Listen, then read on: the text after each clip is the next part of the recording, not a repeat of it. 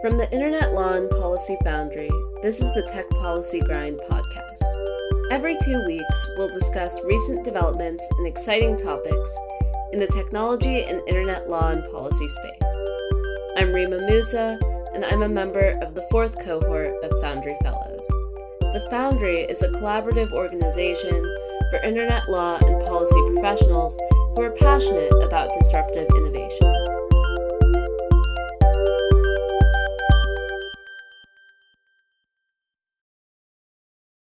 Welcome to another edition of Fellow Highlights, where we chat with ILP Foundry Fellows about their careers and current projects.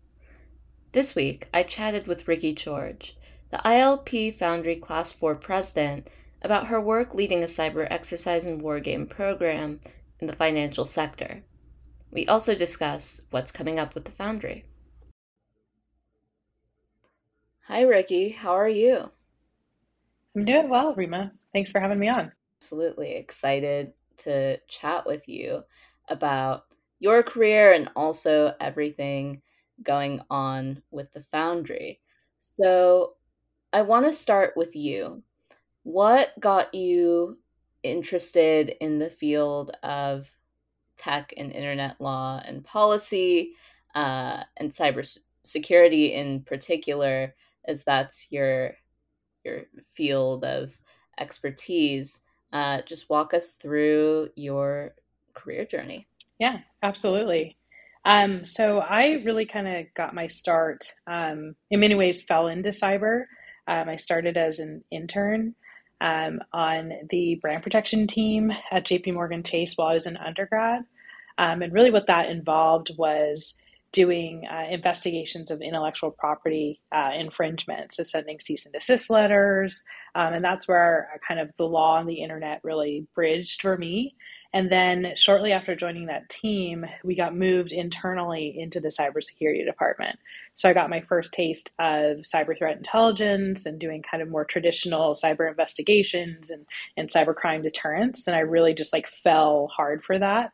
Um, and that's kind of how I got you know got started and i've always kept an interest in law because i you know think back to those times early on as an intern doing brand protection where it was such a struggle to use the legal resources at our disposal to actually uh, combat some of the cybercrime that our firm was experiencing or that was targeting our customers and, and employees. Um, and so, you know, it's been an interesting journey, but I've definitely kept locked into the both the, of course, the cyber side, but the the legal side of things as well. So, what are you doing now for your current work? Yeah, so my current job um, is to run the cyber exercise and wargame program at a large financial institution. Um, and really, what that means is that I look at the cyber kind of threat landscape and then look at, um, you know, where my organization is going from a business perspective, and then come up with realistic or what we call extreme but plausible cyber attack scenarios uh, to run us through. And, and I do that at a variety of levels. Um, so we do it at a technical level where actual, you know, hands-on keyboard incident response folks can, you know, look at a piece of malware that we may have come up with and, and fabricated um, and, and evaluate how effectively, you know, we'd be able to detect it and report upstream what it's doing to our environment and how it affect our, our business operations. Um, and then we also do it at the executive level with our senior most executives. So everybody kind of just south of the CEO gets involved. Um, and, and, we look at how they would evaluate things like reputational risk and customer communications and, and regulatory disclosures. So it's a really kind of fun permutation of what I was doing before. I'm still very much involved in what are the cyber threats, um, but now I'm also focusing on how do we manage the risk that these cyber threats pose um, to my firm, which is part of kind of the, the critical infrastructure here in the United States. So it's um, you know a fun but also heavily regulated space to be. Cybersecurity is a new career field, relatively speaking, and it's growing really quickly. What got you initially interested in running a cyber exercise program and why is such a program important to a business? Yeah, I think um, as with many people in cyber, that we don't always like know where we're going to land in the long term. I think if I looked back even a few years, I don't know that I would have, you know, known that cyber exercises was, um, you know, on the horizon for me. But what really jumped out to me about this job was understanding that you can prepare an organization for that worst day, right? Like a large scale cyber incident that may, you know, um, cripple you know 75% of its business operations. You can prepare and practice that um, before it actually happens in the real world environment. Um, and so that was really exciting to me to see how that whole process unfolded. I jokingly call myself a cyber crisis party planner um, but it, it is an important thing to do because the regulatory framework in the United States, especially for the financial sector, um, is extremely detailed, and, and, it does require that financial institutions such as the one I work for and all the major banks and exchanges actually do these type of tests um, to help you know keep the U.S. financial sector resilient. Um, it's a regulatory requirement, but I think it's also a business necessity to be able to understand you know where the weaknesses are in an ability to respond to a large scale breach or a large scale ransomware incident or insider threat scenario, whatever it may be. So it's a it's an interesting place that sits kind of at the the junction of regulatory requirements, um, cybersecurity best practice, um, and then also like emerging threat uh, analysis. Someone who's familiar with the cybersecurity field might have heard uh, the terms such as tabletop exercises, war games, etc., uh, which are components of a cyber exercise program, but what do these actually look like? Could you walk us through uh, maybe an example of what these games might look like in practice? Yeah, absolutely. I, I think um, it's really interesting because there are so many different types, and um, and that the type that's best at any given moment is really driven by the participants, um, the maturity of what we're trying to exercise. If it's a brand new incident response plan, you know, doing uh, something that's heavily involved may not be the best use of resources in you know in comparison to a, a workshop or something like that. But to um, you know walk you through a, a scenario. Um, if we were doing a technical uh, a technical drill, for example, um, we might you know, come up with a cyber attack scenario. Let's say it's going to be a um, a software supply chain compromise. Um, if we think back to SolarWinds or something like that, that's certainly a hot uh, button issue that people are continuing to discuss coming out of um, the past couple years. But software supply chain compromise, we might come up with our own fabricated piece, a fake piece of malware that simulates a uh, you know a compromised piece of software that could have been deployed on our network, and we will give that malware to our incident responders so that they can do forensic analysis of it and identify you know what is that malware trying to accomplish? What do we think in terms of attribution? Um, what can we do to mitigate the risk that this piece of malware may pose if it was actually on our network. Um, and so they may determine that it's targeting our customers or our clients. Um, and here's that list of clients. And then they provide that to senior level management to make the decision around when do we tell our clients that we might have a malware issue um, that could affect you know the integrity of them doing business with us? Um, and so that's kind of how a technical exercise plays out. But at an executive level you might actually have a team of executives in a room with then a group of folks down the hall or next door in another room prepared to answer any of the executives questions right? They're going to ask you what is what's happening how's it affecting the business? What are our options to recover? And you need to really use a lot of people across an organization to make an exercise successful because you need that one person who has nuanced business knowledge um, to be able to tell you know the executives that here's how we can recover and be operational again or you also need the person who has that very strong technical cyber knowledge to explain what happened and why it happened um, and how we can you know stop the bleeding in, in that regard. Um, so you might have two conference rooms full of different groups of people all working together um, to support uh, the exercise and one of them being a group of players and the other one being what we call a sim cell or a planning team Um, but that's kind of how some of the exercises are, are, framed. And then they can be much more simple as far as, you know, everybody's on a, a bridge doing a workshop, just talking about, you know, the strengths and opportunities of a, a brand new playbook. Sounds intense, but also sounds potentially fun. It is. It is. I think it's it's never a dull moment as you try to figure out all the different ways that um, you know different personalities that play in an exercise might go when presented with a cyber uh, incident. Um, everybody, you know, you have to manage a lot of uh, characters and and think about them as much as the cyber attack scenario and, and what you're trying to accomplish. So it's definitely uh, a rewarding and, and exciting space. Definitely sounds like it. So, I want to get into what other projects you may have going on. Uh, you're involved in a lot, uh, and you're definitely involved with a lot with the Foundry, which we'll get into a little later. But what other projects or organizations are you involved with outside of work?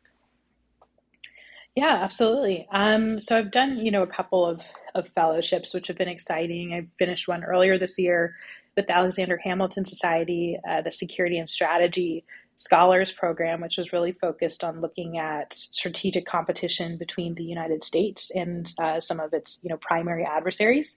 Um, so there, I focused on on Russia um, which was pretty exciting. And, and I did that as I kind of got into the, the foundry.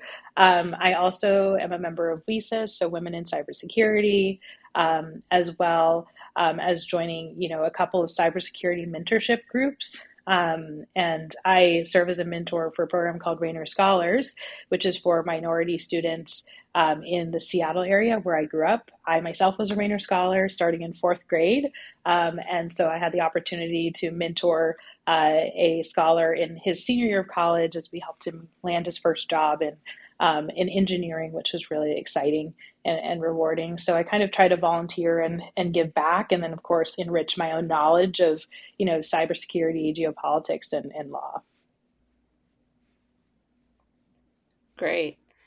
Yeah, I think mentorship is really, really a key part of this community of tech law and policy in particular. Of course, it's a part of, I think, any career field, but especially as this field emerges so dynamically and uh, changes quickly, having that mentorship opportunity can be really impactful in staying abreast of what's going on and understanding how to navigate it. So it's great that you've uh, served as both a mentor and have been uh, mentored by others throughout your career.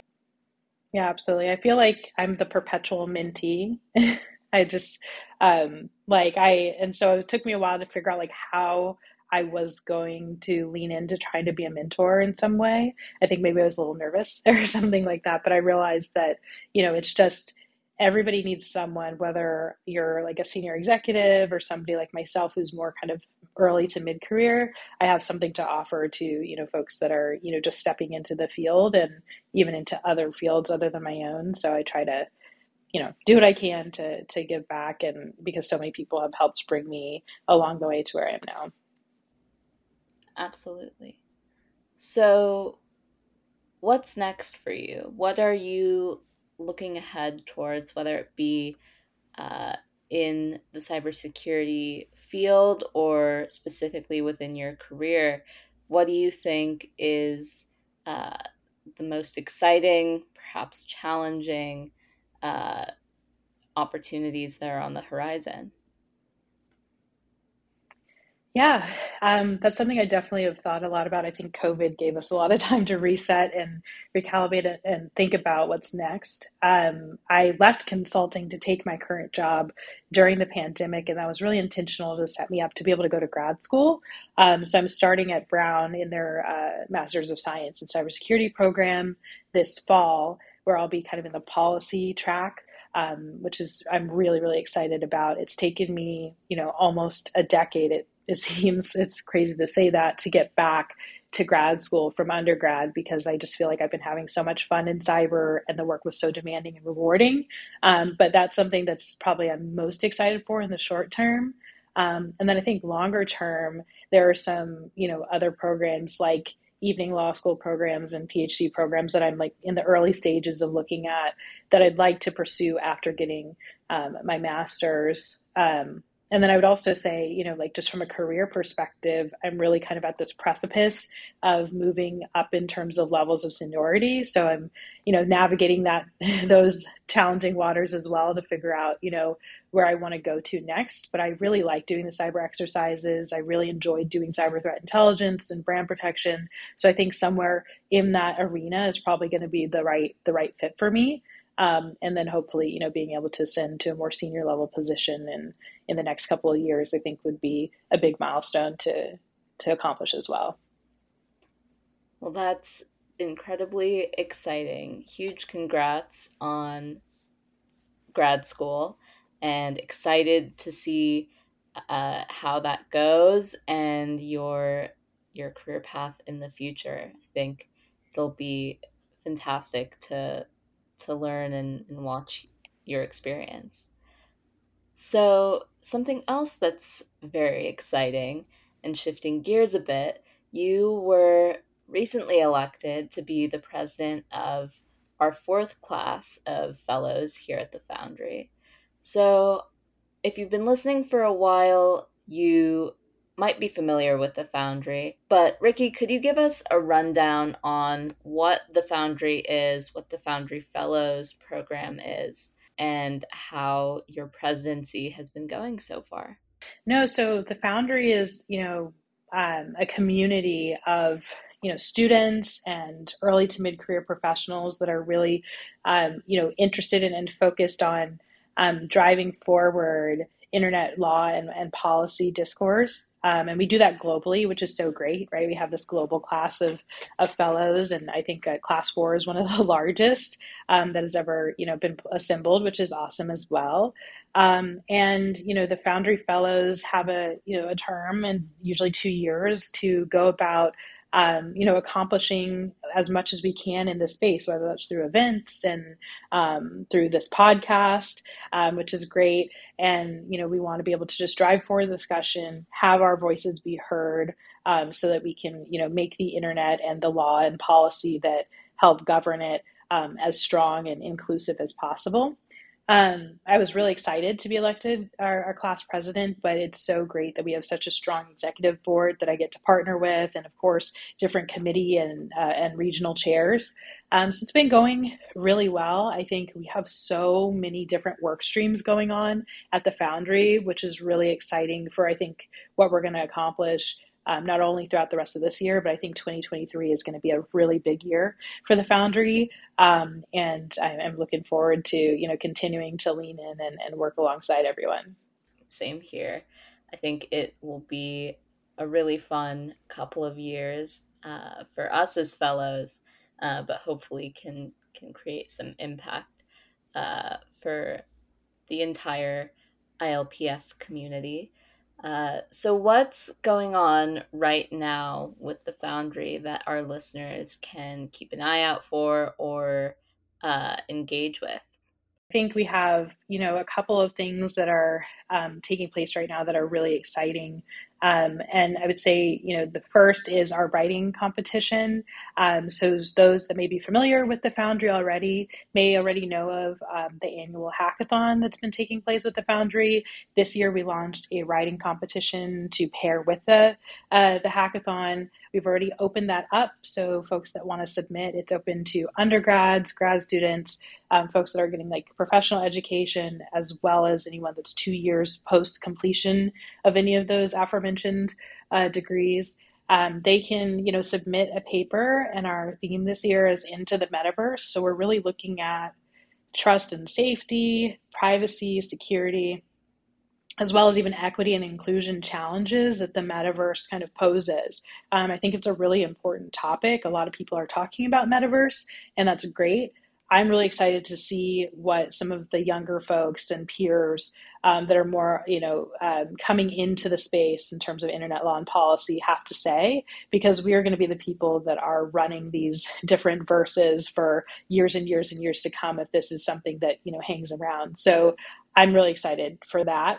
Um, and then we also in August are hosting our first live podcast taping, which is exciting as well on August 18th. And so that's something also for folks to in the DC area to look out for engaging with us on. I think it'll be a good opportunity for our fellows to get to meet people in person, meet each other in person. The pandemic has really uh, made that difficult. Um, but as well as kind of take what we're doing to the next level and and have some amazing subject matter experts that you know want to be in person with the folks that also support the Foundries programs as well.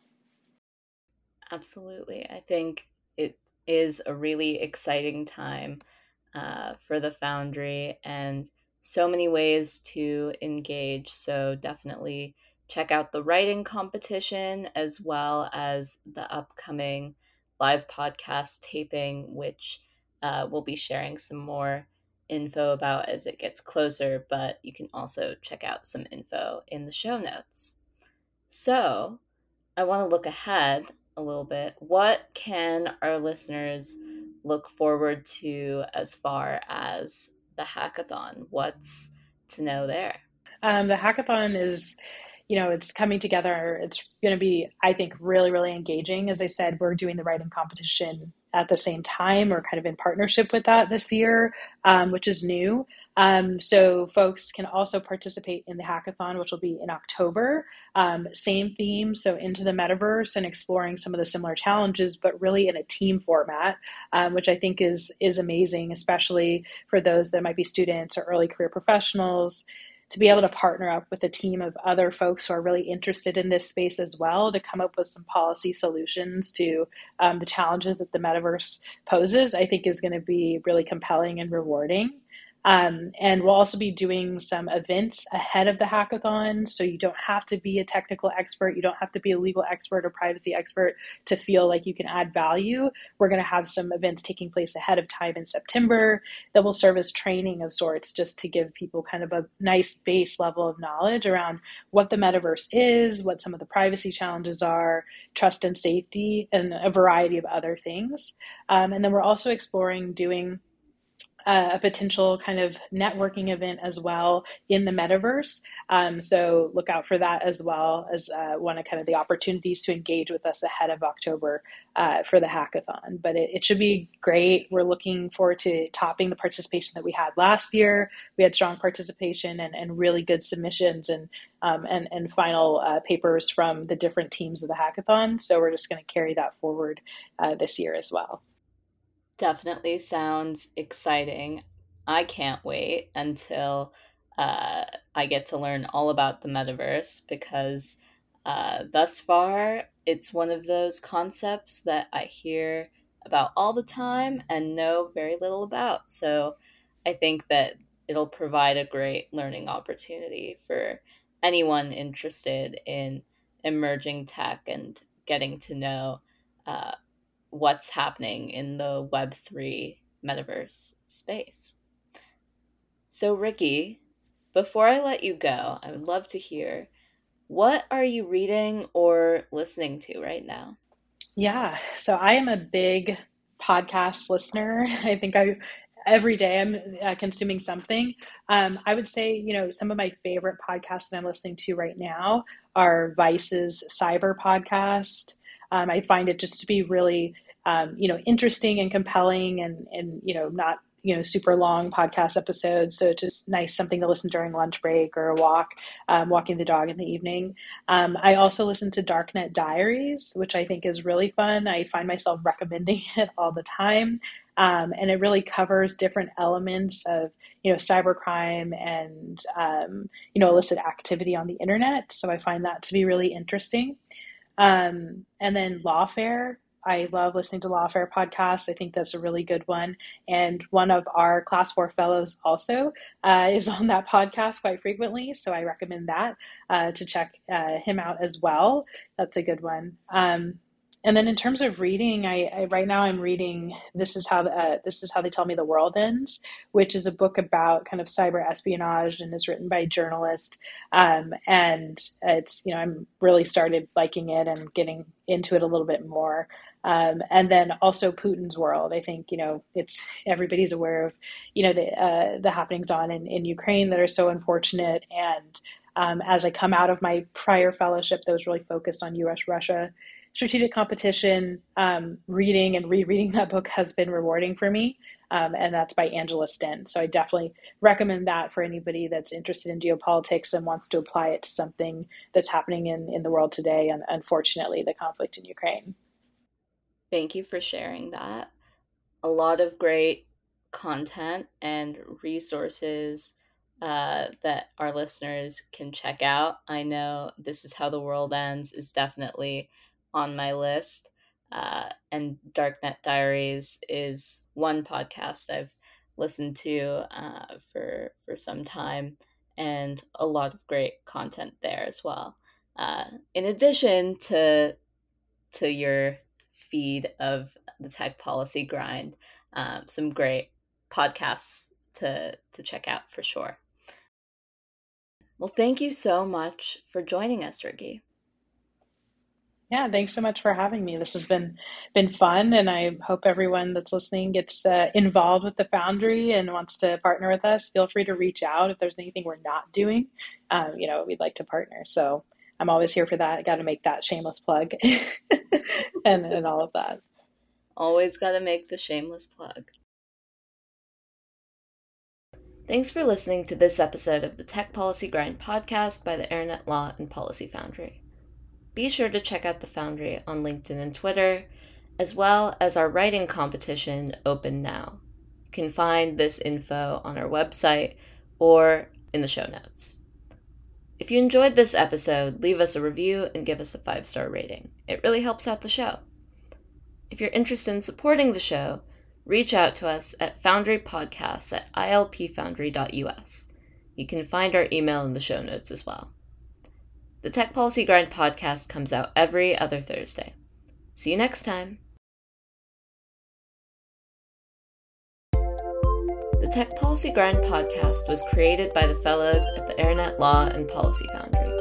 It's produced and edited by me, Rima Musa, with support from the incredible Foundry Fellows of Class 4.